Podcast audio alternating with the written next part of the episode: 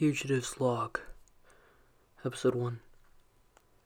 Uh, the date is uh, February the 2nd, and it is currently 2.55 p.m.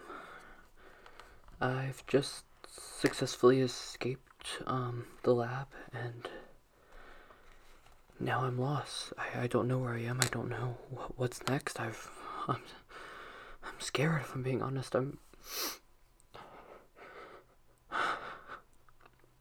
like I'm so glad to be out, but I just I just don't know what to do next. Um, I'm gonna be logging my journey here, and um, yeah.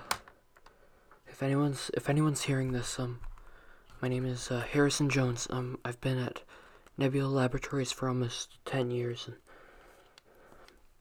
I'm finally out.